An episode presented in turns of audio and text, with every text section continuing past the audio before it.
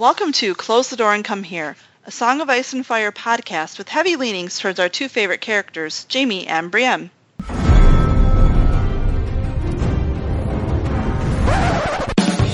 there was a bear there, and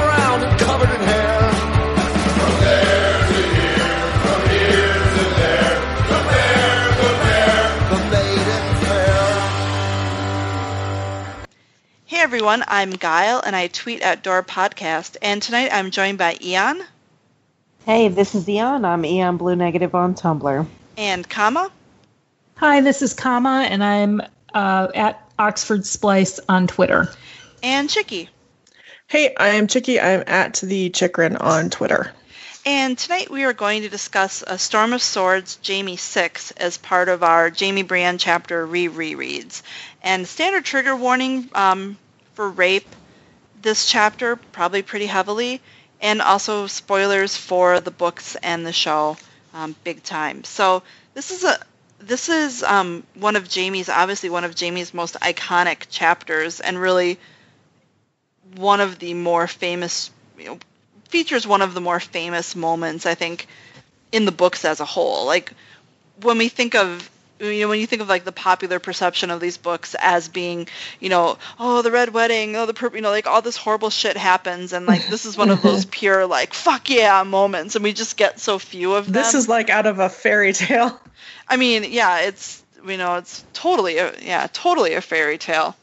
Um, except that you know, in this case, the fairy tale starts with our hero, who you know has been has this lingering fever in Harrenhal and in his infected stump, and um, you know, it really sounds like actually that they were in Harrenhal for a fairly significant amount of time, like a you know, it seems like several weeks, I would guess. Um, Yeah. between the dinner with Roose and um and when they actually finally leave.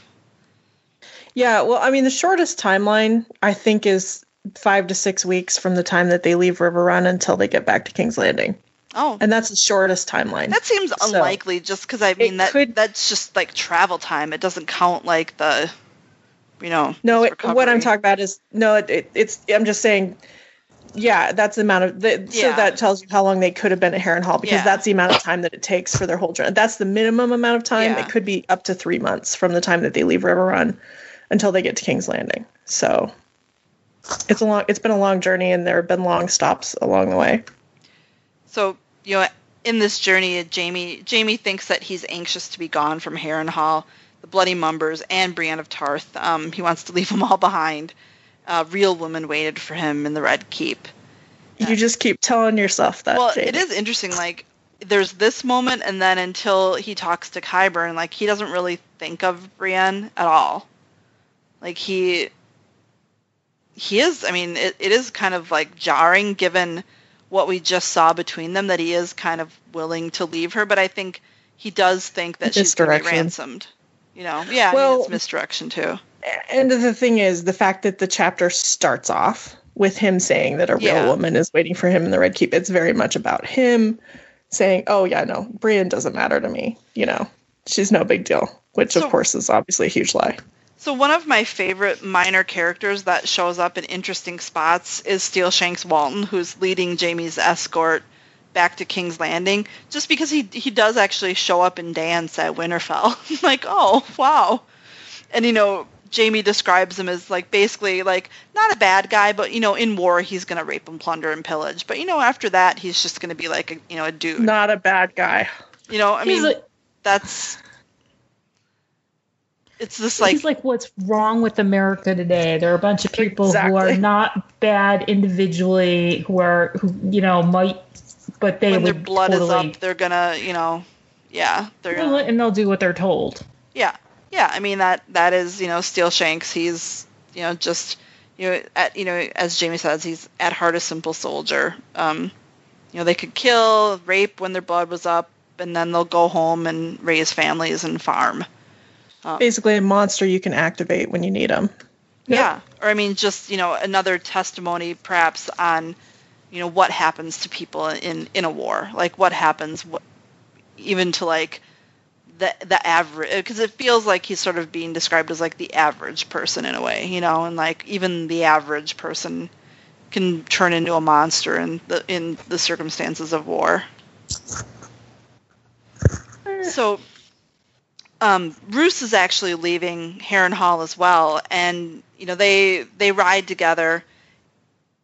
They ride together as Roose heads to Riverrun, and then Jaime and his company head to head to King's Landing, and we get this rather iconic. Um, you know, you'll give Jaime says or Roose says you you will give my warm regards to your father, and Jaime replies, so long as you give mine to Robb Stark. So, Oh. Um, yeah. so I mean, how do we? I mean, we know that Cat heard this, and you know what? It, we have a question from we from Weebury on our, our Reddit. Um, you know, what implications do you see for this line in Jamie's future? You know, what other things has he said that you think will return to bite him again? Oh, I'm sure there are other things. Um, probably some of what he did with the phrase at Riverrun and Feast will probably come back to bite him. But um, yeah, I mean this this completely offhanded remark because Jamie clearly does not fucking know what the plan is for the Red Wedding. I say for the 55th time. He clearly doesn't because we see when he learns what happened at the Red Wedding that he's surprised at how terrible it is. Um, I mean, it'll come back to haunt him, but it's actually going to come back to haunt Brienne even worse. Yeah, I mean, how do you how do you figure it's going to haunt Brienne worse? Because, I mean, that's what she's dealing with when she runs into Stoneheart. She's dealing with a Stoneheart who wants Jamie fucking dead because of this. But don't you? I mean, to me, is it? It's more of the sword and the letter, you know, the letters from Tommen that doom her more than this particular. But I think the virulent hate for Jamie is because Cat thinks not only did she release Jamie, um, I shouldn't say Cat, Lady Stoneheart Yeah. thinks not only did she release Jamie, but she actually caused the death of Robb, which is not actually necessarily true. Um, yeah, that's yeah, I guess that's true. So Jamie, you know, Jamie again, he's getting his sass back and as they leave, he's, you know, Zollo, how kind of you to see me off. Pyg, Timeon, will you miss me? No less just to share Shagwell, to lighten my way down the road. And Vorg, did you come to kiss me goodbye? Um, you know, and he basically threatens him with the Lan- you know, Lannister always pays his debts. And you know, this is another one of those chapters where Jamie kind of spends a lot of it in in memory. And we, you know, as they're leaving um, Harrenhal, he actually interesting, you know, to go back to a mention from Dunk and Egg, he's actually carrying a shield from the Lo- the Lothstons who had Harrenhal before the Whents. And I think you know one of the characters that we would have loved to have seen more of in Dunk and Egg was Mad Danelle Lothston. Um, who rides in from Harrenhal. That sounds like a fascinating woman. Um, What what shield did Brienne have whenever she leaves? Does she does she have that shield whenever This she one, leaves? uh huh. Yeah, This she is what she ends up one. with. Yeah, Yeah. This is what she has repainted. Okay. and it was you know there's this line he could be no one's cousin, no one's enemy, and no one's so- no one's sworn sword, and some no one. Um, I don't know. I mean, it's like language. I mean, kind of just like go ahead Arya, and so I just underline that he's having identity issues, George. Yeah. Jamie doesn't know who he is right now, just like bright yellow highlighter. So they've got 200, you know, they've got 200 men, and you know, Jamie is making a point that he he really wants to get back to to King's Landing as quickly as possible, and you know, he thinks if they go really fast, he might even make it in time for Joffrey's wedding. So this also underline this is important. Um, and they pass a mill, and Jamie remembers when he was at the tourney at Harrenhal, that Miller's daughter had smiled at him, and you know the Miller shouted, "The tourney's back the other way," and you know this is after he joined the King's Guard, and then immediately Aerys orders him back to King's Landing to watch um, and you know I think it was um, the White Bull offers to take his place, and, and Aerys is like, "Nope, he he's gonna win. No glory. He's he's mine now," and you know it's like it's sort of like oddly enough, you know how we waited eight years for a love scene between Jamie and Brienne and it was immediately ruined within 20 minutes? That's kind of like what Jamie's Kingsguard investment was. That it was like that same like he was so you know this was such a huge honor and he was so proud and you know within like before before nightfall it's ruined and he realizes that it had nothing to do with his valor and had nothing to do with anything about himself other than that he was Tywin's son and you know it's completely ta- it's tainted before he ever has a chance to enjoy it so i mean we feel your pain i guess like Yeah. That is basically what you're saying. yeah Yep. Um, and you know he's thinking that even now he's like super bitter and how he should have just thrown his his cloak off, but you know it was too late. Um, so then we get to the gross, disgusting part of the chapter. Well, one of the gross, disgusting parts of the chapter, where Qyburn wants to like have like uh, guy talk with Jamie, and you know, kind of is like, "Oh, did you enjoy your visitor? I thought you might like some exercise." And just the words he says. Um, Oh yeah, it's you know, icky. oh, I'm, I trust you enjoyed her, and you know, Pia is quite skilled. Would you not agree? And so willing, which basically means that Qyburn fucked Pia, which, oh, Gross, I know. Such a pig. like just so. I mean, in a weird way, I feel sorry for Pia because it's clearly like Jamie's the only guy on earth she wants to sleep with, and he won't sleep with her. I mean, it's a little sad in, a, in like a weird way, in which it's not. I'm saying that I'm not saying that I want Jamie to sleep with Pia, but I mean, like it would because she finally gets the guy she she dreams of. or like, like, someone "Nah." she would have chosen instead of you know someone that she had to for you know survival basically. And Well, yeah, I mean, she she literally uses him as like her fantasy when she's with other gross guys. yeah. it's terrible. Ugh. So that's gross. And um, you know, they they talk about how um, you know, Pia talks about yeah how she had seen him at the tourney when she was just a little slip of a girl, and how she always you know dreamed that she would have him. And Jamie thinks about you know it was really hard to send her away after that, but you know he has Cersei.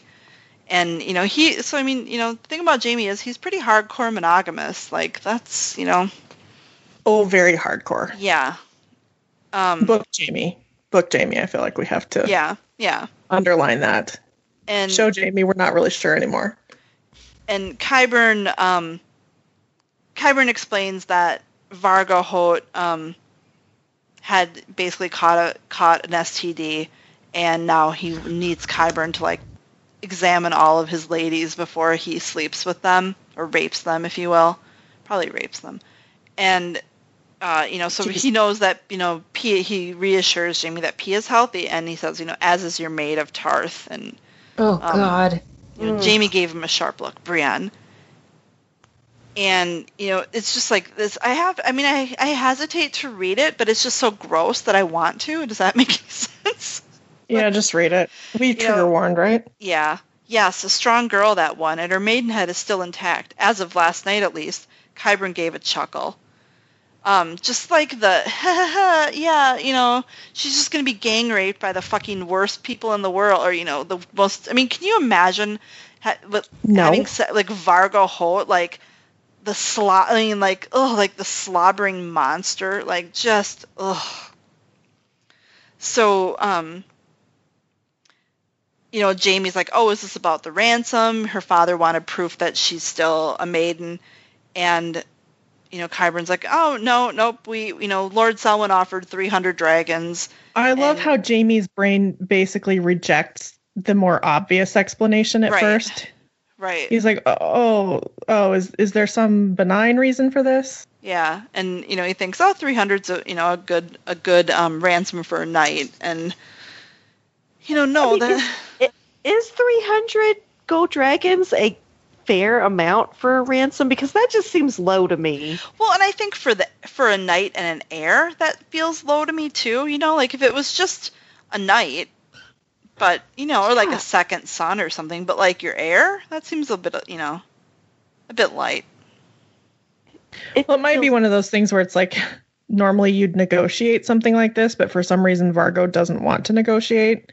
So that might just be Selwyn's opening bid. He might not understand exactly what he's dealing with with Vargo Hoat. He Yeah. might think he's dealing with somebody more honorable. Although I mean, I think if they have your, you know, your only child, you're gonna, you're probably not gonna quibble over, you know, a hundred dragons. You're just gonna I mean, hand it over, maybe. you'd hope. Or it's like what you, I, you know, I don't. It's not like we have a consumer. Pr- do we have a consumer price index for um No, to find out not Like, in to know- Westeros. like what things are kind of worth? But you know, maybe you're not particularly. I mean, these are. He's not a Lannister with bottomless coffers of money. Right.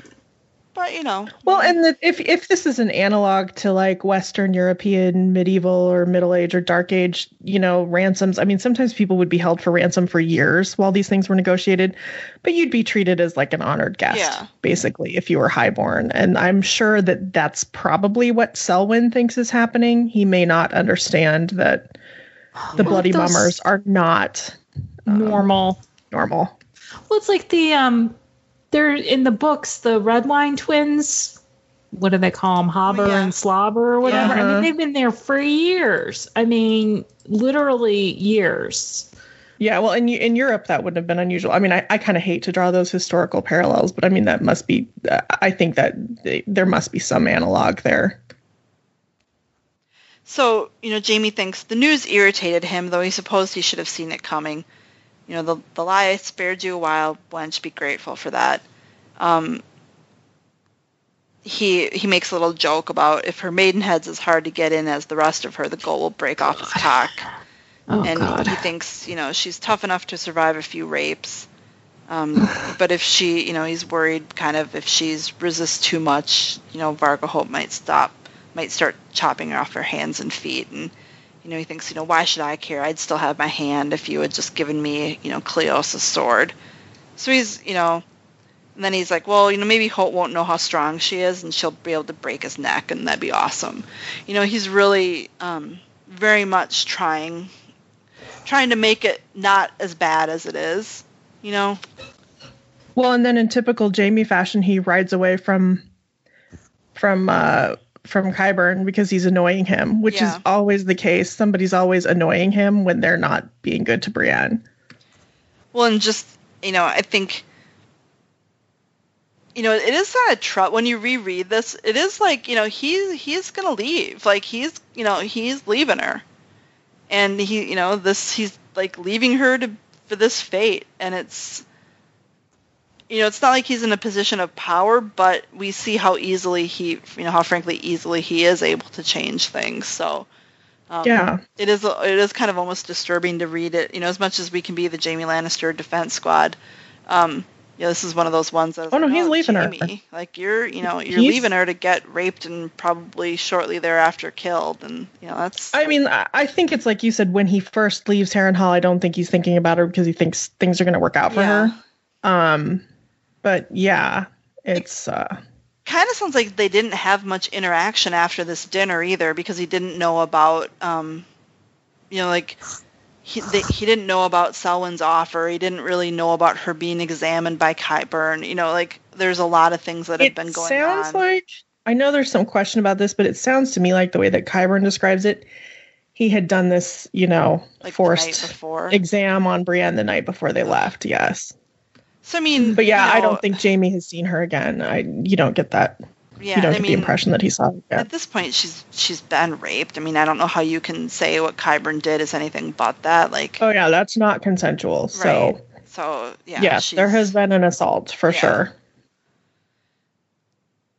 Ugh, so anyway, so they they keep they keep going south, and you know he wonders. You know he's kind of in this. He's in a bit of a self pitying mood.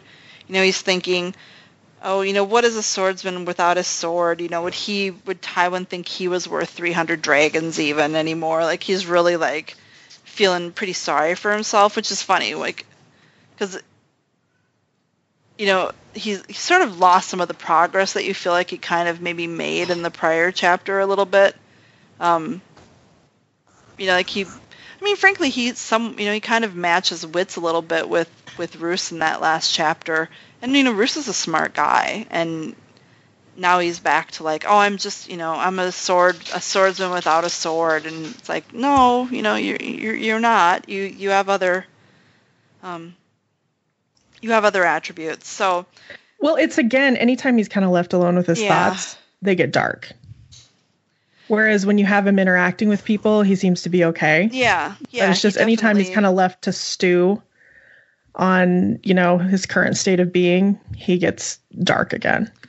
So he thinks about how um, his grandfather Tytos imprisoned this banner, this unruly band of the Tarbecks, and you know Lady Tarbeck captured um, Stafford Lannister, who is you know Joanna's brother, and you know says send you know send my husband back, or you know Stafford, and then um, send my lord back, or you know these Lannister hostages will answer will answer, and you know Tywin suggested that they send Lord Tarbeck back in three pieces. and Tytos was like, yeah, nope, we're going to negotiate and, and, and send him back. And, you know, Jamie's just kind of thinking, like, how ruthless basically Tywin is. And, you know, well, I mean, I kind of feel like he's almost thinking, like, is my dad going to love me? You know?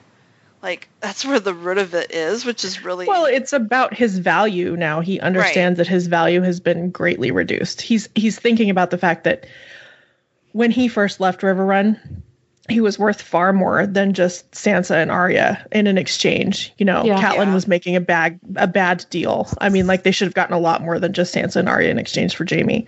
But he's thinking about the fact that he isn't even worth one of the girls now. That he's one handed, which is of course ridiculous because of course he's worth quite a bit still. But this is just, you know, his his his feelings of inadequacy since he lost his hand. And he is thinking about the fact because this is true, and this is the difference between um, how Tywin deals with the fact that Jamie was was kidnapped and being held, and the way that that Tyrion deals with it, which is Tyrion comes up with this harebrained scheme to try to break him out of Riverrun, whereas Tywin just like was content to just let him sit there until they could negotiate some bigger thing, you know. Um, I, I think I think he knows he he knows deep down that you know Tywin might kind of love his kids, but he he he values a lot of other things more. Yeah, I think. Yeah, absolutely.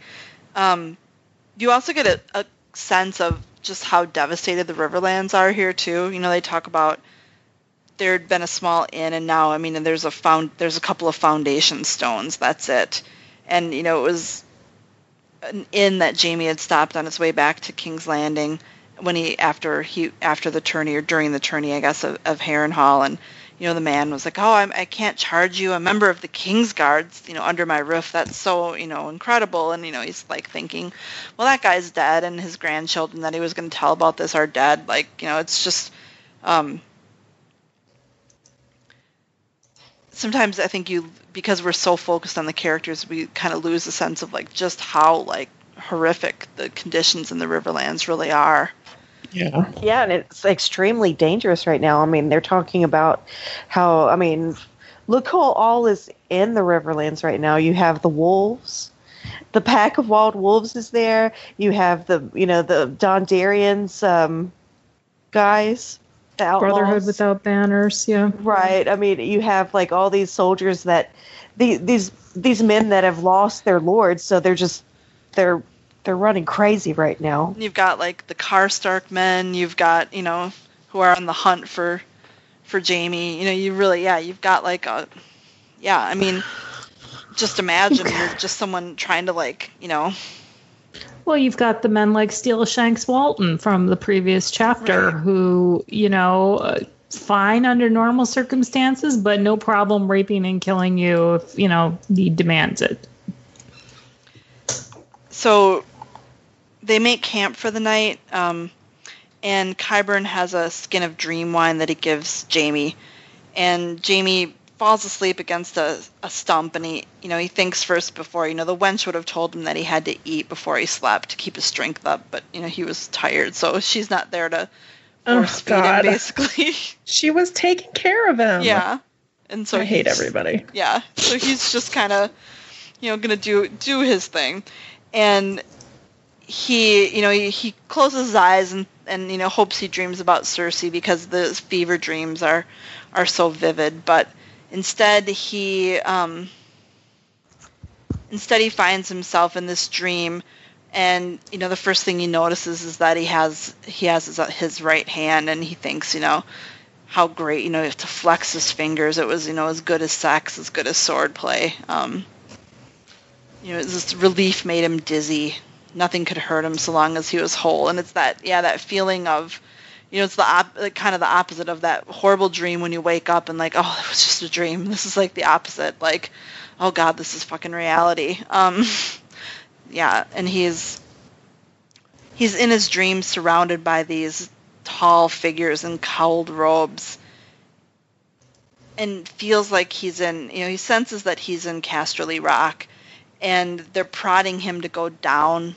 further down and he really you know he wants to go he wants to go up but he you know he has this overwhelming feeling of doom kind of being at the bottom of this pit more or less and you know these spears prod him into like essentially an abyss but it ends up being just a, a short a short fall into some shallow water and um, you know he, he again he assumes this is casterly rock because there's these he knows there's these kind of watery caver- caverns beneath casterly rock but you know this is strange to him but again he makes this assumption that it's the rock. And you know he asks what what place is this? And these voices all echo your place. You know it was a hundred voices a thousand the voices of all the lannisters since lann the clever which you know the lannisters can all talk like a lot of shit. Like can you imagine like thousands of freaking lannisters? God. That's a lot of sarcasm um but you know the ones he obviously recognizes the most are tywin and cersei. And you know cersei And Joffrey. and joffrey, Joffrey. yeah and you know she he asks why father has brought us here. And cersei says this is your place brother. This is your darkness. And she Yeah. turns to go. And you know we get the line that all of the gross jc shippers love. Her torch was the only light in the world. Which- hmm I've always wanted to know why there's only his father, Cersei, and Joffrey, and I'm one. I've always wondered, is that a clue that? I mean, that's just showing those are the ones that are dying. Yeah, that's what it the is. Every everyone who's behind them when he talks about that these are all the Lannisters since Lann the Clever, but only three of them he recognizes, which are Tywin, Cersei, and Joffrey. You don't see Tyrion Right. here, well it's weird you Um, don't see joanna here you know because she's a right. lannister and You don't although he doesn't. He wouldn't recognize her if he did. We've established Yeah. that in Feast, but no Tyrion, none of the other Lannister kids. right Right. There's no Tyrion, you know, like his uncle Stafford isn't there who just died. Um Yeah. so everyone who's already dead he doesn't see. He sees the ones who are about to die and that's, you know, Tywin and So- Joffrey will be dead by the end of the book and Cersei. clearly is- Cersei's next. Yeah. Without him, they're not dying together. Then that would. No. Well, she's holding this light that, you know, we kind of all agree she has this torch. Cersei has a torch, which is the only light there. And, you know, we kind of all agree that this torch is Jamie's light. Like this is his essence, his soul is this light that she has, and she turns to leave with it. And um which is of course symbolic yeah in its way. and you know But he- the, the one of the the most salient thing here is Cersei tends to or turns to leave, which she's going to follow the dead. Tywin and Joffrey go following the dead. Cersei goes with them. She's following them. So it's like Cersei's gonna die before Jamie. This is this is this is where would dream prophecy 101 here. yeah Totally. Okay, good. and you know Then he, Brienne he is going to be replacing that light right with you know, I he, sword. he asks for a sword and Tywin says, you know, I gave you a sword and he has this he pulls out this sword burning with a silvery blue light and Which is more foreshadowing. yeah. And he's moving, you know, he's moving in a like defensive circle essentially and he hears something a great splash behind him and it's Brienne. And she, you know, she's she's in heavy chains and um you know, Jamie, you know, she asks Jamie to like loosen to uh cut the chains, which he does. You know, the steel links parted like silk, which I always feel like is sort of a sexual line. Um or like a wedding kind of line. I don't know. Um,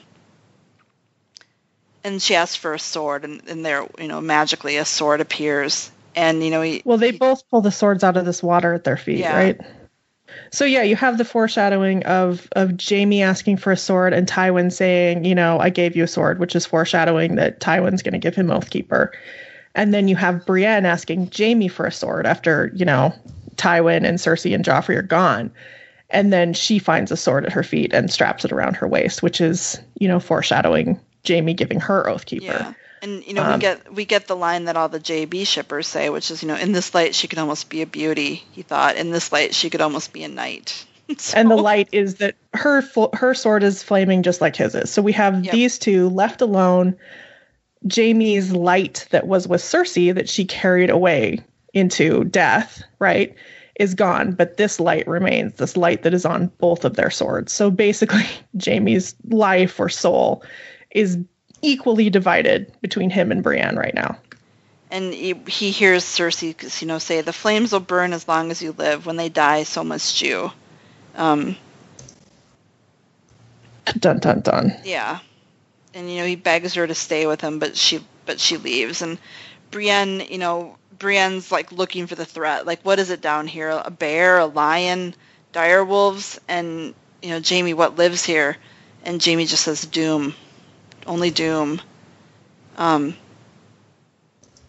You know, Although you missed one more shippy thing, which is that he also thinks he's looking at her reflection in the water and thinking how she has more of a woman, woman shape, now. So yeah. it's you've got the in this light, she could almost be a beauty, she could almost be a knight, and then you've also got the woman shape light. I mean, there's Right. It's Jeez. yeah.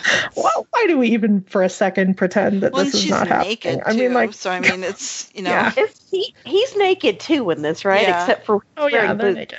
like except for their belts, which is you know sexy. He's wearing boots too because whenever he hits the water, he mentions Oh, yeah. water in his boots. Yeah, so he's cooling in his boots. Yeah, And you know, their blades are this little island of light, but all around them stretch a sea of darkness, unending. Um, and you know, Brienne thinks we could go back the way they brought us. If you climbed to my shoulders, you'd have no trouble reaching that tunnel, uh, that tunnel mouth. And you know, Jamie thinks that you know he could follow Cersei, and you know he could feel himself getting hard, and he you know turns away so Brienne won't notice. And I mean, you know, following Cersei, I guess we would interpret here as you know if he leaves Brienne, it's death. You know.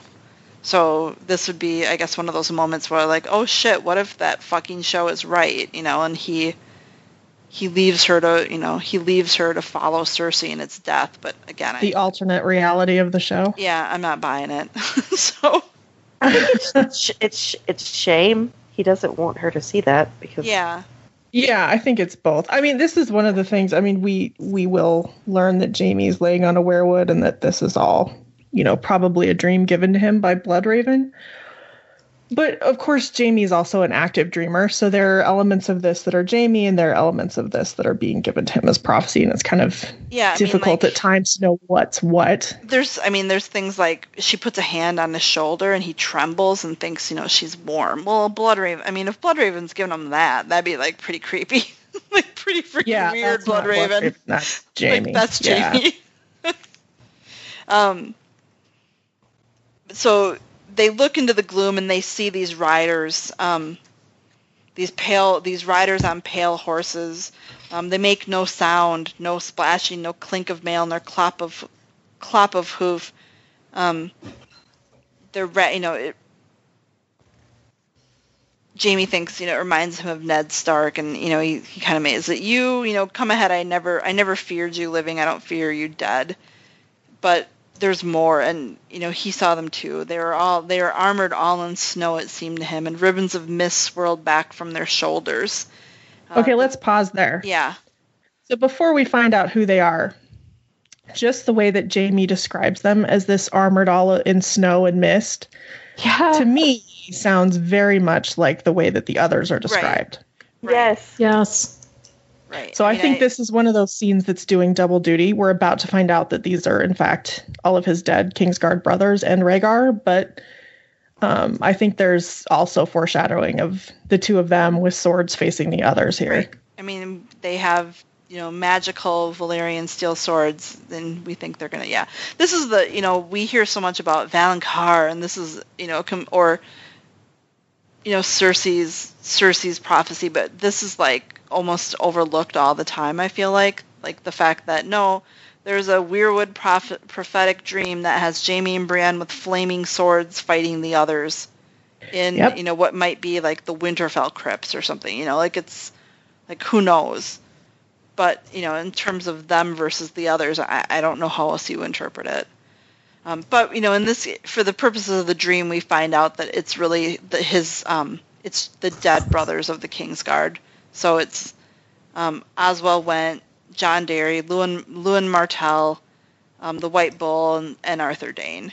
And then with them is is Rhaegar Targaryen, and you know Jamie. Jamie's getting a, you know Jamie's trying a little bravado here. You know, I'll fight you all, or one by one, or all together. But you know, someone someone needs to fight with Brienne. She gets cross when you leave her out, and you know she she's you know she's explaining that you know she swore a holy oath to keep Jamie safe, and you know Arthur Dayne says we all swore oaths, and you know they say you know he said it so sadly, which again is really an echo of something Jamie would have no idea about, which is you know kind of his demeanor at the Tower of Joy, too, um, Mhm. like that resigned. That resigned, like what? What am I doing? like what have I done with my? What have I done with myself? Um. So. Jamie's basically trying to justify what happened with Aerys, you know, saying he was going to burn the city, um, and they're you know they're coming after him. You know he was your king. You swore an oath, and and Rhaegar's like the worst. You know he's I left my I left my wife and children in your hands, and and Jamie you know is kind of babbling. You know I didn't think they would hurt them, which you know again I think goes to show Jamie's like feelings of guilt about them, which I don't think that he should Mhm. necessarily feel, but he obviously does. He does. I mean, he did have a responsibility there. And, you know, I, I mean, his biggest failing is in not understanding how horrible Tywin is. Yeah. And you know they're they're coming after him still like you know you killed the king cutting his throat the king you had sworn to die for and his sword starts to go out. And he remembers you know what Cersei said that you'll only live as long as these swords go. Um and his his goes dark and and Brienne's burned though as the ghost came rushing in and he he wakes Yeah. up screaming no. Um Well, so another thing that is clearly foreshadowing here is what Brienne will face with with Stoneheart, which is when you know she says she, sh I swore an oath to keep him safe. Yeah. Um, I swore a holy oath. I mean, like this this thing of defending him in the darkness is also about what she's going to face. Yeah. It- there's a lot of foreshadowing in this. Um, and it's so funny how rarely you see anyone talk about this in fandom. It's so full of stuff, but general fandom just ignores it. I have no I know. idea. It's yeah, because it, it's you know, oh, Jamie's gonna kill Cersei and then decide to die. You know, like And it's just that's clearly not what's happening. Right. I, I, I don't know. I, I mean, like I I don't know how else you can interpret it. I mean, she turns around and leaves with the already dead and the people who are just about to die. I mean, like I, I don't know how else you look at it, but that she goes and he's still there with Brienne. right, and then you get I mean- like this really clear, uh, you know, to me, very clear and obvious scene of Brienne and Jamie being part of an endgame against the others. obviously, and then just very simply the romantic Yeah. implications. My God, I mean, twice he thinks about her looking, you know, beautiful, womanly. I mean, like, you know, this is clearly about things are ending with Cersei. Right. Something's gonna happen with Brienne. Right. Right. I mean, it's yeah, it, it's you know, it's pairing. Yeah, it's like pairing them together essentially. I mean, yeah, completely. I mean, not even just essentially. It's like just literally they they are paired together. And it's funny because even people that never talk about the prophecy or kind of dismiss it. You know, when you think about the way our the way the Song of Ice and Fire fandom, like Jamie and Brienne, like we treat them as if they are a unit. You know what I mean? Like it's, yeah, they're, they are a unit. Brienne is is Jamie's ride or die. Yeah, yeah. Yeah. Well, she's I mean, like protector. literally. you know, it, this is alluded to several times. Like he he's he like jokingly refers to her as, as his protector, and he talks about how she protected him better than most. But I mean, this is this is what Jaime is, or what Brienne is for Jamie, The thing that he's never had. He's always been the one who has to be the warrior for everyone else in his life, and he's never had anyone who will put everything on the line to protect him. And that's what Brienne represents And to I mean, him, like on a right. personal level. I mean, that's what she represents to him. But then, I mean, imagine him faced with the reality of what she did do. You know, because he's going to find out that, you know, he's going to find out that she was going to hang for him. Yeah. And I mean, as much as, you know, we can debate whether there'll be any kind of betrayal seen by him. I mean, at the end of the day, she was being, you know, she was going to hang. She was willing to die Yep. for him. And I mean, I don't think there's anyone else in Westeros that's that was, you know, maybe There is maybe Joanna, you know, but I Honestly, mean, not another soul. right, right. I mean, and I, you know, that's just gonna. I mean, I, I can't even imagine his reaction to it. You know, it's just, especially for her, you know, for her that he's that he's put so much effort in these last several chapters into like getting her Winning her over. and winning her Yeah. over and then i mean this is like yeah you you won her over you got you know you you did it and just like i mean i think i mean i i think like when he meets the Bru- like he knows I think at this point Brienne knows him a lot better. Well, obviously, I mean, she knows him a lot better than he knows her, and we the readers know Brienne way better than Jamie knows her. And just when he when he gets to see the person that we've read about, he's just I mean, I I, mean, I don't even, he's gonna lose his mind. I mean, I just think he's gonna be like just gobsmacked because he already is halfway there, and then you know he sees like everything Oh, else I think he's her. beyond halfway. I mean, like everything about like the lead up to him falling asleep is he, he gets in this terrible mood after Yeah. he hears the thing about Brienne. He was in a pretty good mood up to that point. He hears the thing about Brienne, and it's just you know all he can think about are the dark things and how you know joining the King's Guard was just you know the thing that kind of started to suck him down. And he's literally going back to Cersei the same way that you know he originally joined the King's Guard for Cersei. You know, um, and he's deliberately in his own mind leaving Brienne behind in order to do that. And part of him, just the way that he always, you know, denies and doesn't pay attention to what his feelings are for Brienne, has been nagging him the whole stupid night. He gets to the dream and he can't keep ignoring it. Um, obviously, Bloodraven is also intervening for some reason. You know, Jamie has to save Brienne, but um, this this kind of underlying pull to Brienne is there, and it's it's it's kind of driving things. And even when he wakes up, he's like, "Oh my god!" He's like, "Was this real? Is this real?" He finally realizes he's you know been sleeping on the weirwood stump, and it's like he just knows he has to go back, and he he he actually makes them just like ride through the night to get back because the feeling is so strong at this Yeah. point. I mean, he kind of I think quits denying it at some point um, during the dream. Yeah, he is. I mean, it's it's like immediate, and you know, it's it's funny because I mean, he like wakes up screaming to the point that you know Steelshanks and Qyburn are are there. Like, you know, he's obviously they're you know they're obviously kind of freaking out because I mean, imagine too, like if something actually happened to him, like how funny they would have they'd be.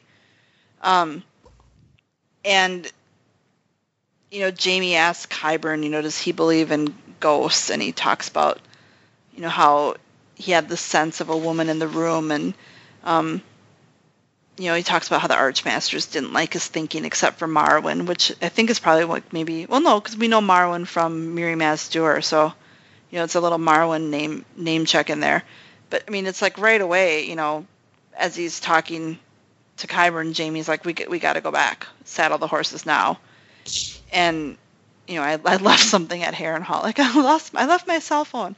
You know, that's kind of the I left my heart in Harrenhal. yeah, and you know he manipulate again, like you know, for all of Jamie thinking he's just a swordsman, he you know pretty pretty swiftly manipulates Steelshanks into you know doing what he wants, like just basically threatening him, like, well, either we go back and I you know I sing the song I was gonna sing, or we don't. And when we get to, you know, when we get to King's Landing, I'm gonna tell my dad that you cut my hand off.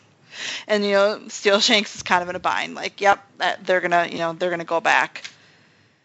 Um, and you know, he promises them a little bit more gold and stuff too, which you know, Steel Shanks is is all down for. So, um, you know, I mean, Jamie's pretty frantic in this ride back. You know, he That's the best way to describe it. yeah, like, you know, he's the one who's, you know, cupping his hands to open the gate when they get to Heron Yes, he grew a hand. He grew another hand. Yeah. Oh, that's true. Yeah, he clapped his hands. That's really good. nice. Oh, you happen, Stephen, the best of us, huh, George?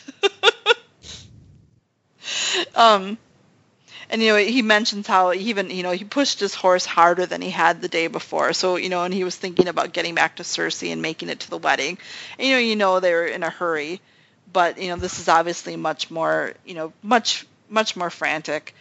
And you know, he's, you know, it's all it's Jamie's basically like you kind of can picture him like wheeling his horse around and trying to figure out where the sounds are coming from and like where everyone is.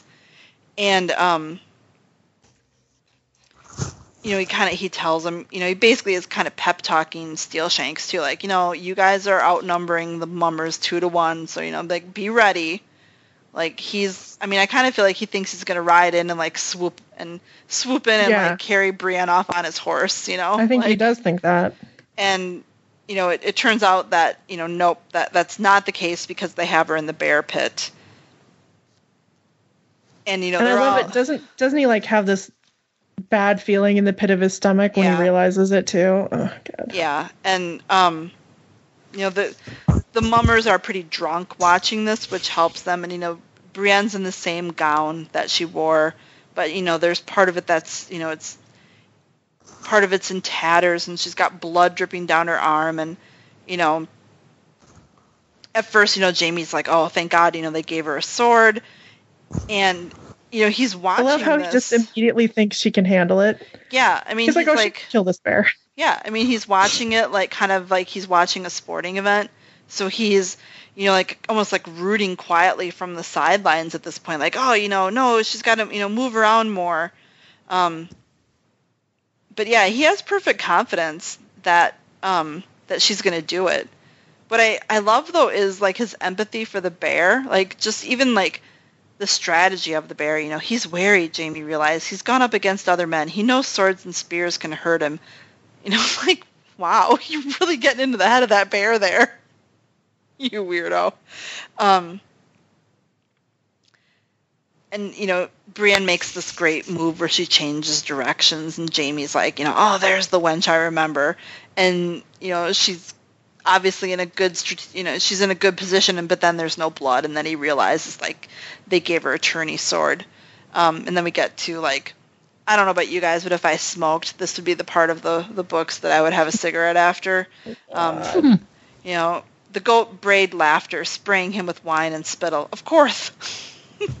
I'll pay your bloody ransom, gold, sapphires, whatever you want. Pull her out of there. You want her? Go get her. So he did.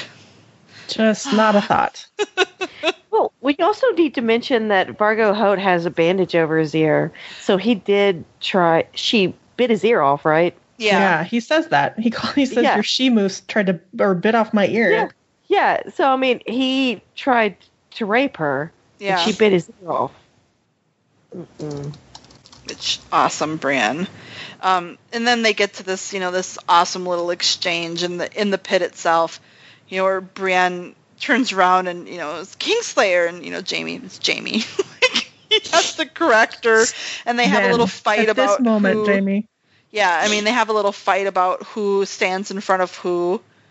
Um, you know, he's insisting that she get behind him. She doesn't really get it, but obviously, you know, she's like, "No, you get behind me. I have the sword." And you know, he's like, "Get behind me," knowing that you know he's he's a physical because of Steelshank's crew. Like he's basically her human, her you know, her human Human shield. shield. Yeah. Yeah. Um, and he gets this thing where he he grabs for something with his hands, and it's a it's a um, jawbone with some green like flesh on it still. oh, it's so Dang gross. yeah, the maggots. And he, you know, he he tries to throw it at the bear, but of course it doesn't. You know, it totally is off off aim and stuff. And he's, you know, they're you know they're trying. Brienne's still trying to get around him, and he actually has to kick her legs out and straddle her. if we were wondering if there's any, you know, anything going on here, like yes, he literally is straddling her um, as the bear charges at them, and that's when we hear um, the cross, like the crossbowmen from Steel Shanks, which is, you know, ironic. We first meet them, or one of their very first chapter, Jamie, you know, bitching about how much she hates the crossbowmen, and you know, here they're saving, they're saving their asses and killing, and killing the bear. Um, Vargo gets like his probably like one of his last good lines, which is "You threw you threw my bear." oh, it would have been the best role to play. Um, you know, Steel Shanks is like, you know, we're taking the wench and Jamie. Her name is Brienne. Brienne, the maid of Tarth. You are still a maiden, I hope. Her broad, homely face turned red. Yes. Oh, good, Jamie said. I only rescue maidens. Um, Ah, which another. Great line. And you know, Rorg is kind of the only one with a brain in this operation at this point because he's like, you know, kill him, or you're gonna, you know, you're gonna wish you had like, which, yeah, I mean, if they weren't outnumbered, they absolutely should have, they should have killed him. Actually, knowing what happens to Vargo Hoat, he probably should have just committed suicide by crossbow at this stage of his life, and it would have had a much happier ending. But you know, I'm not gonna I'm not going to shed a tear for our for our dear goat. Um, so they get a half a league away, and they're out of the range of the crossbowmen, actually in the walls of Harrenhal. And Steel Shanks is, you know, pissed off, like what the, you know, like what the fuck were you doing? And um, you know, Jamie's like, well, I, obviously, I hope that you would kill the kill the bear before it killed me worked out well. You know, and then he gets this, you know, elsewise Lord Bolton would have peeled you like an orange, you know? Nice visual. I know, but I mean it's it's 100% exactly what it was. Yeah. Yep. Um and then, you know, and then we get our our sec our final great line here. Um Sir Jamie, even in soiled pink satin and torn lace, Brienne looked more like a man in a gown than a proper woman. I am grateful, but you were well away. Why come back? and a dozen quips came to mind, each crueler than the one before, but Jamie only shrugged. I dreamed of you, he said. Oh, God, can you imagine? Jaime. Can you imagine Brienne at that moment? She's probably like totally like swooning in her head right now. Well, I mean, no, I think she's probably confused, but. Oh. I mean, imagine this day where she's basically gets raped by Qyburn. She's gets attempt, you know, Vargo Hoat attempts to rape her. She bites his ear off. They throw her in the bear pit with a tourney sword, and it's been going on for a while. And then all of a sudden, like Jamie dr- basically drops into the bear pit and puts himself between her and the bear, and then you know basically well, like it. you know takes her away from from this and then you know tells her that he dreamed of her like jesus like, it's one, one of the weird things is we never really get to hear brienne think about this but i mean like imagine how hopeless she must have felt does she ever think about the bear pit in no. Feast? like i don't think she does Mm-mm. no and yeah i, I mean, wish yeah she, she thinks had... about the goddamn bathhouse but she doesn't well, think about maybe she does a little bit when she's talking she might with the elder brother the elder but i brother. think it's just a line yeah what does she say? Jamie's feet hitting the sand yeah, in the bear. Yeah. Yeah. Yeah. That's, that's what she said. But that's it. That's the only thing you get. I mean, it's. But imagine like how magical those feet must have seemed hitting the sand right. when I mean, you thought you when were. there's no hope and. Yeah. You know, she's whole. You know, it would have. T- it takes a miracle, and I mean, again, like if we're gonna go back to the the dream and you know all of our assumptions, I think that it's like a Bloodraven Express Hmm. and you know the purpose of it seems to be to save Brienne. Like the and yeah, know, the purpose of it is that they are supposed to be wielding these twin swords against the others. So it, I think you know, so. It sure as I hell mean, seems I, like yeah they they uh they have a purpose in the about- greater end. We've talked about Brienne's last chapter in Feast and the Russian Yeah. version of it, and how there are crows everywhere. Yeah. Um, it's a very different setup. Um, like there's no Hyle, there's no pod. Um, but when they try to hang her, um, rather than her shouting sword, it's that this flock of crows shows up. And so uh, it's very clear that Bloodraven is intervening, and it seems like it's almost more on behalf of Brienne than anyone. Yeah.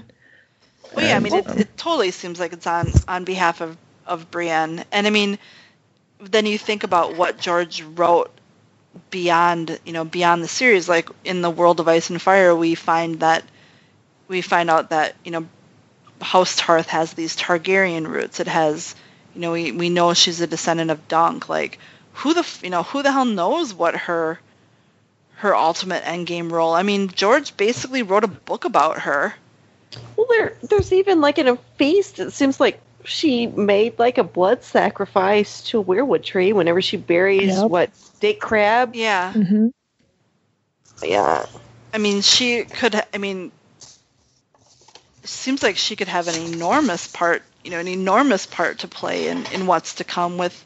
But there are serious Song of Ice and Fire theorists who like assume she's going to die immediately and wins. yeah.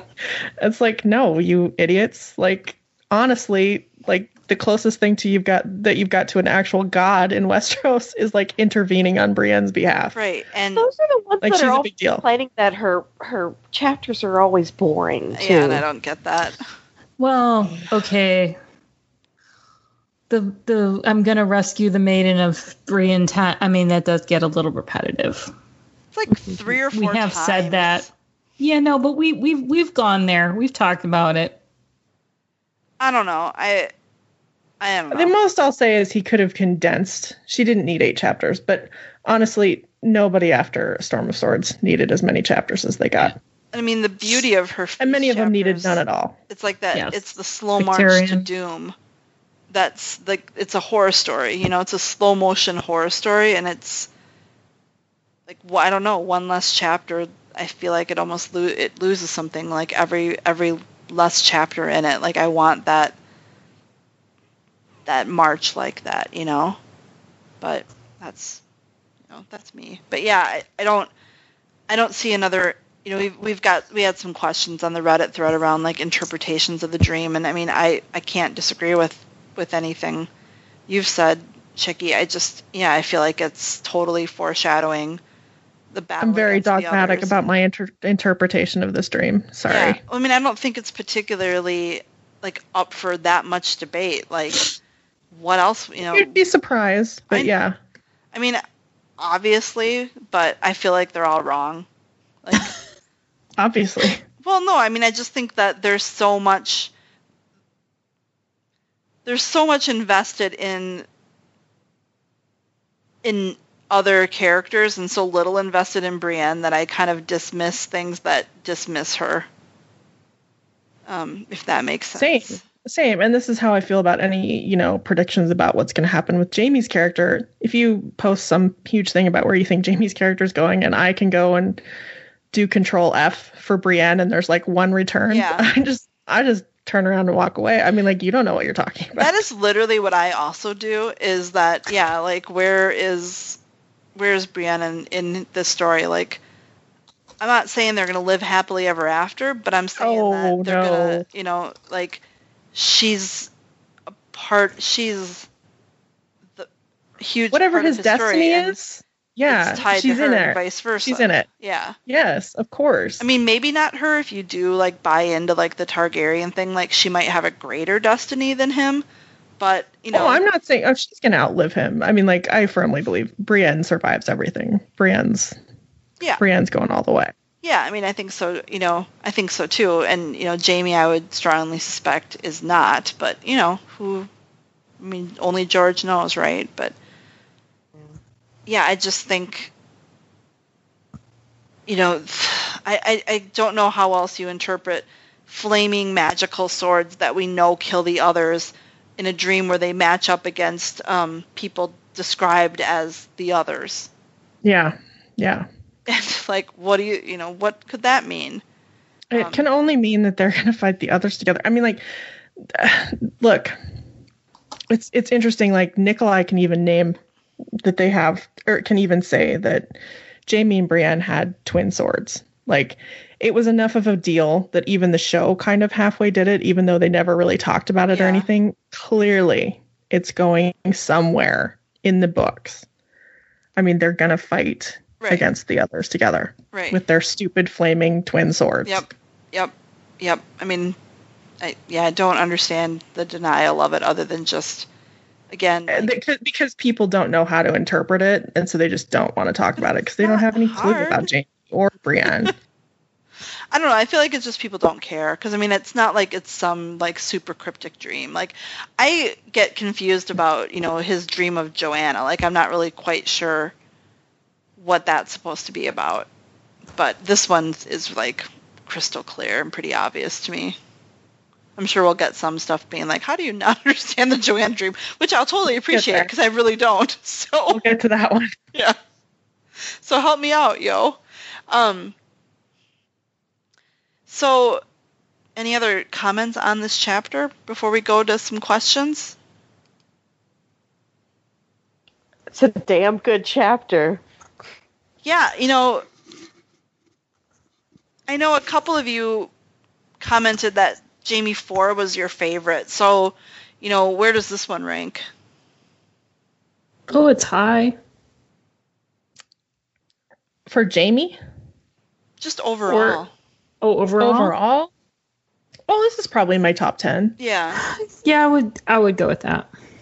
You know, when we did our top 10 chapters a long time ago, I think this was my number one, but it's not anymore. Um, I really like it. It's just, I find that I like, I don't know which one I like more than it now, but I don't think this is it. Although Jamie it's, Four is my great, but Jamie Four is my primo.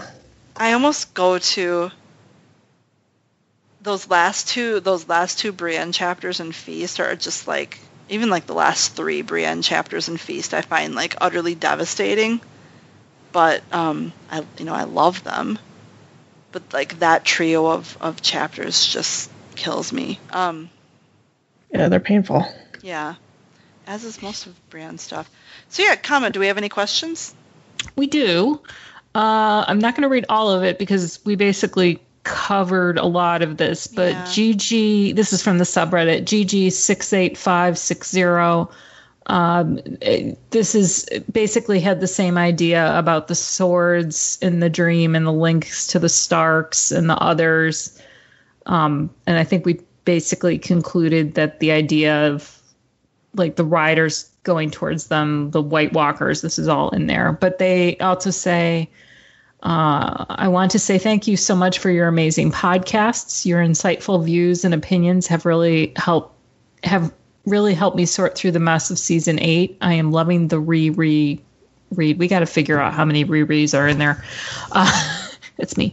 Uh, this is them again. I think I have read the Jamie and Brienne chapter several times now, and with every read, I get more and more out of them. I am now starting a reread of the entire book by each POV. Cersei is up next. Um, and then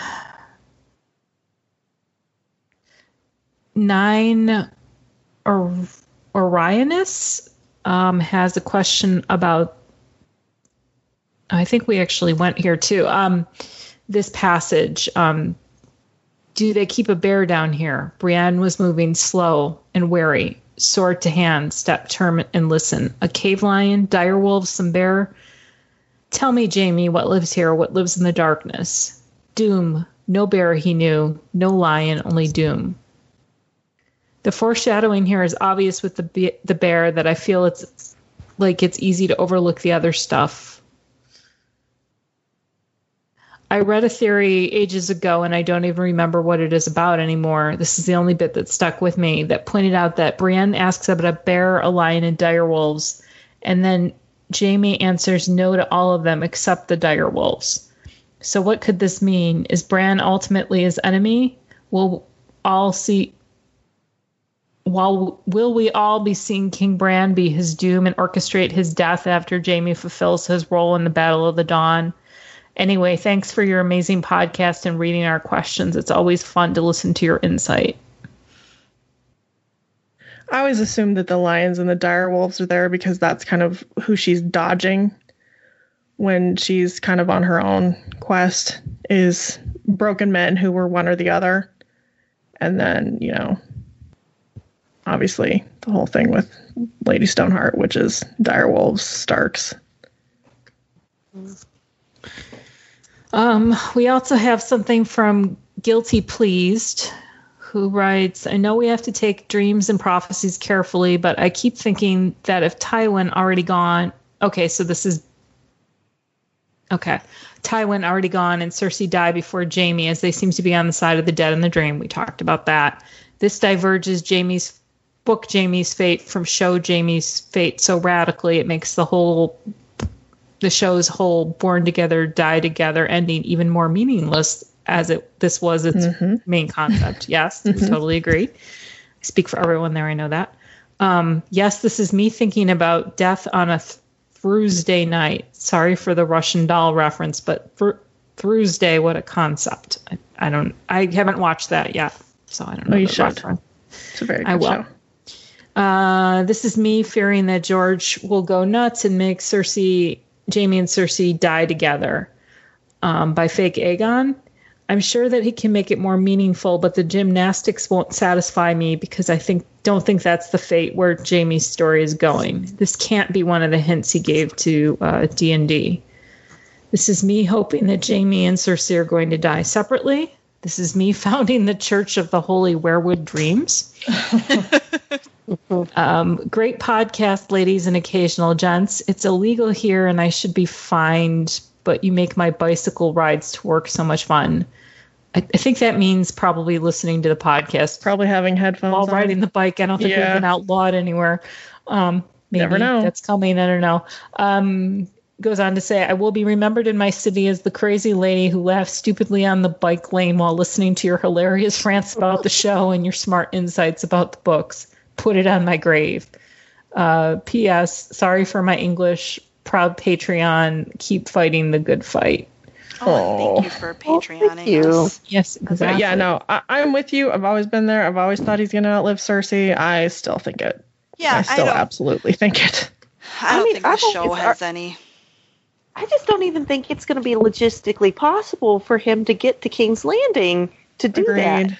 Agreed. I don't think George can even pull it off to get them back together in the books. I mean, I I think mean, he intended to, but I don't think the he can rock, even do it. then I mean, I think that's the Maybe then, maybe, yeah. But because with our I, sword I mean, like, talk, he, we do think he has to get a hold of Widow's Wail. So oh yeah. But I mean, you know, we've talked about this extensively when we talk about the differences between the show and the books. But Aegon very much exists in the books. Cersei is not going to be the last person holding the throne before Dany in the books. Like, there's no chance that that's happening. right, So there were big deviations in the show, and they made big changes because of it. Clearly, Jamie and Brienne face the others together, and I will die on this hill that the others are the final battle in the books. It's not going Well, to be. yeah, because I mean, in the dream, Cersei, Cersei's light goes out before they Bef- see the others. yeah. And before Brienne, you know, she leaves before Brienne shows up. Um, Buck O'Hare asks, "What is the best and worst interpretation of the weirwood dream you've seen? How important is the symbolism of the bear and the maiden fair? Can you see the bath scene in your head without imagining Nick Costco Walmart's version?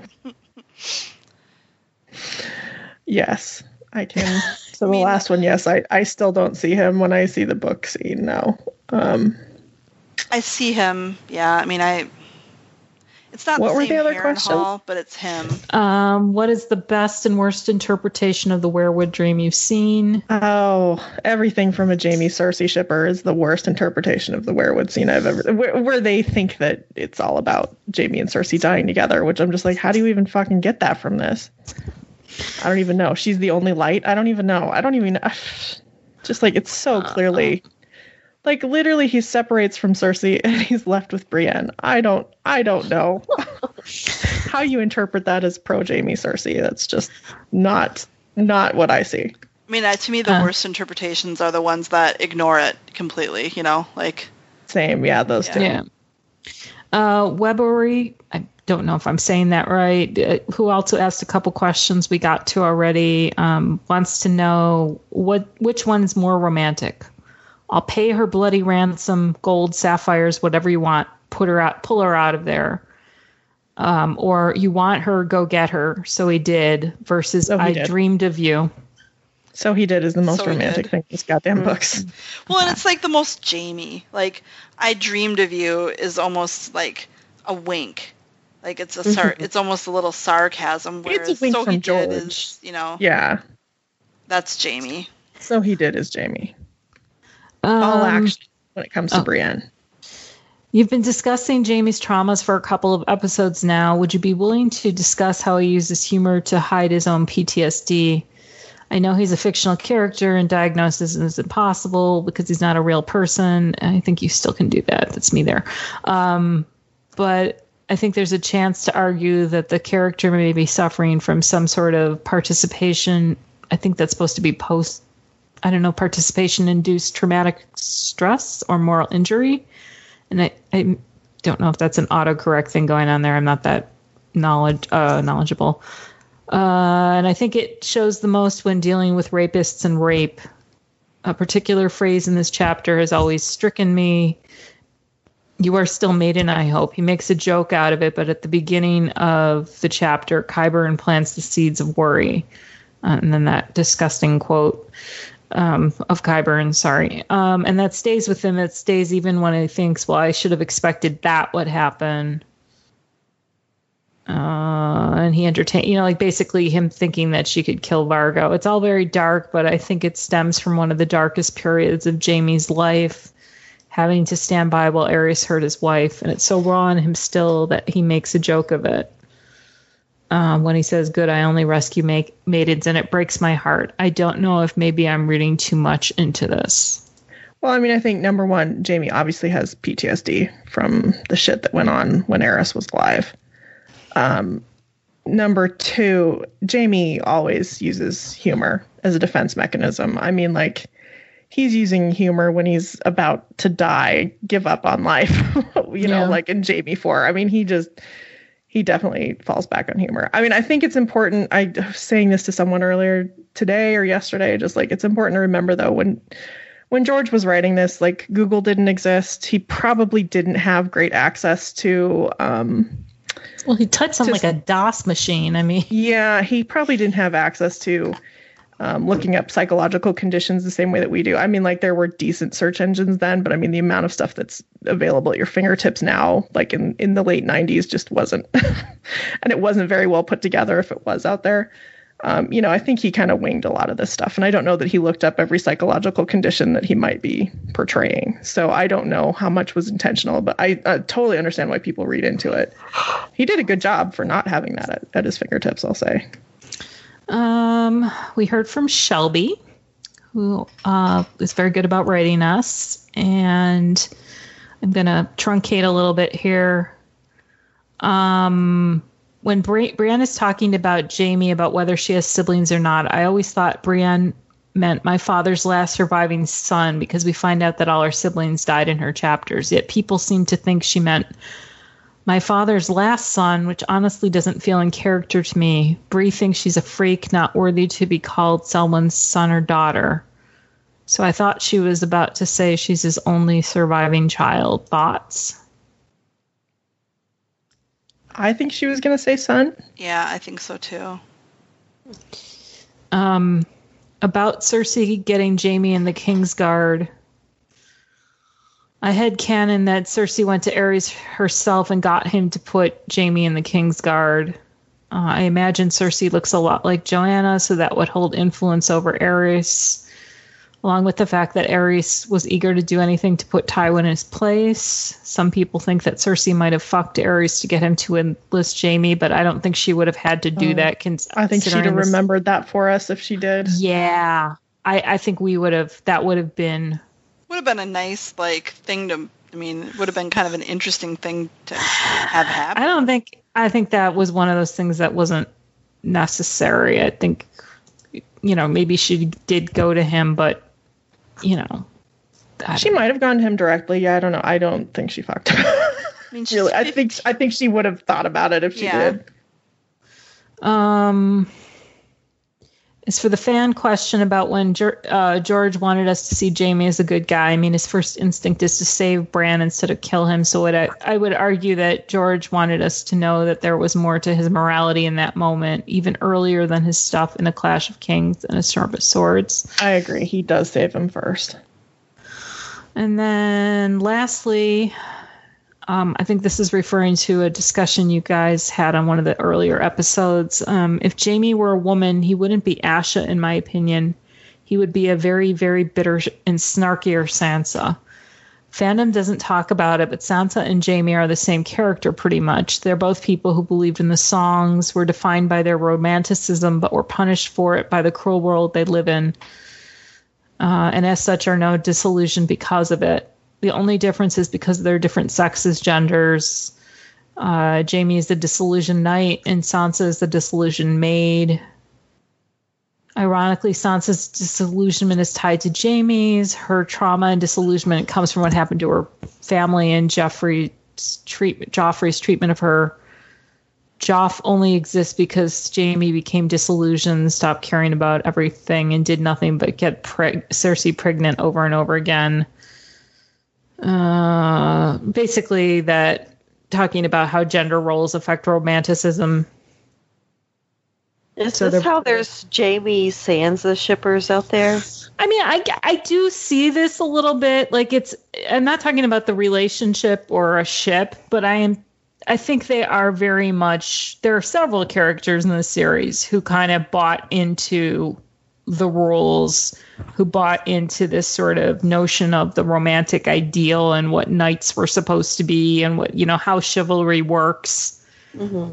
And I, I think there are relationships between the two characters. I don't think it has to be shippy. I think it's just, you know, They just have they- such completely different personalities to me, though. I would never think to compare. I, I think I think it's that idea of a cynic is like a failed romantic.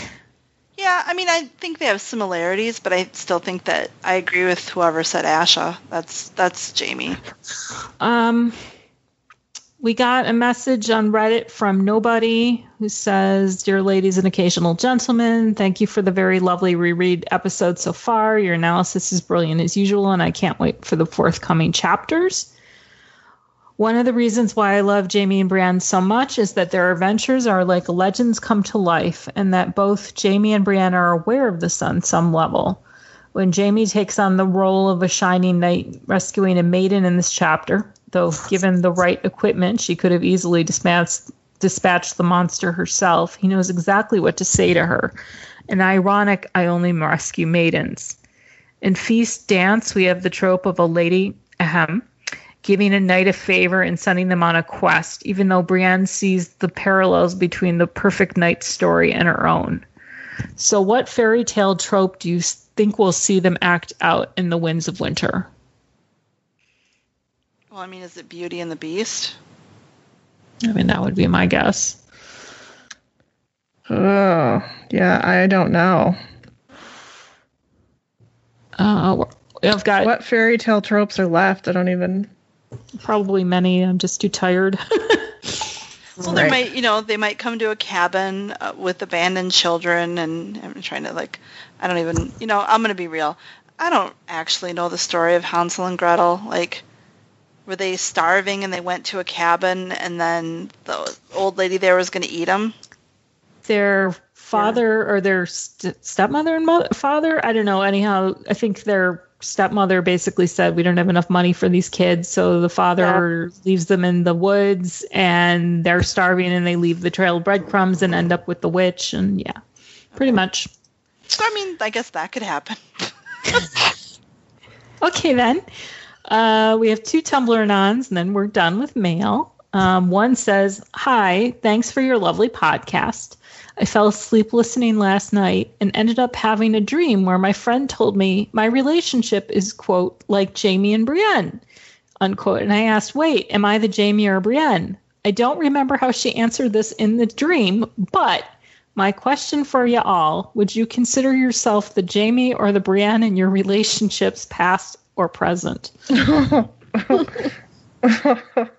think I'm the Jamie. Oh God. Um, I'm, Oh. I'm, I'm the Brienne. I'm the muscle. Ugh. I'm the Brienne and that I would just assume everyone's like joking about caring about me, but that I'm also the Jamie and that I would like push away with sarcasm. so I think I'm currently the Jamie. I have been the Brienne.